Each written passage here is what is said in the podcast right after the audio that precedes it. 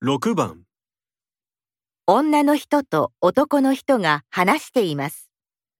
男の人はどうして遅くなったのですか？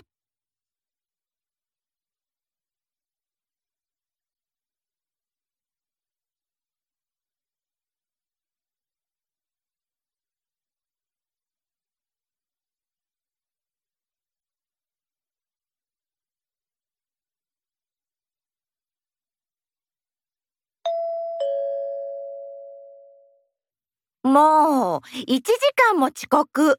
ごめんごめん道路がひどい渋滞だったから？でもさ、今日から3連休だから道路が渋滞するなんて分かりきってたじゃん。そう思っていつもより30分早く出たよ昨日降った雪がまだ溶けてなくってどの車もいつもよりゆっくり走ってたから結構時間がかかるかなと思ったけどそうでもなかったそうなんだ。意外だね。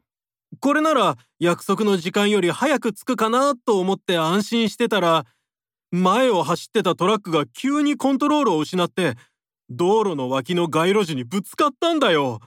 すごい音でもうびっくりしたよ。ええ怖い。それで大丈夫だったの？思いっきりブレーキ踏んだからまあなんとか。運転手も自分で歩けていたから誰も怪我人は出なかったみたいそれから警察に電話して警察から事故の状況を聞かれたりしていろいろ大変だったんだよあらら。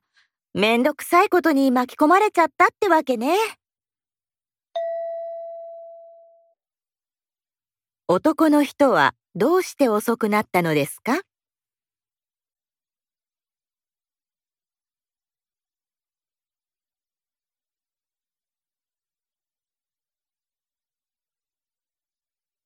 ここでちょっと休みましょう。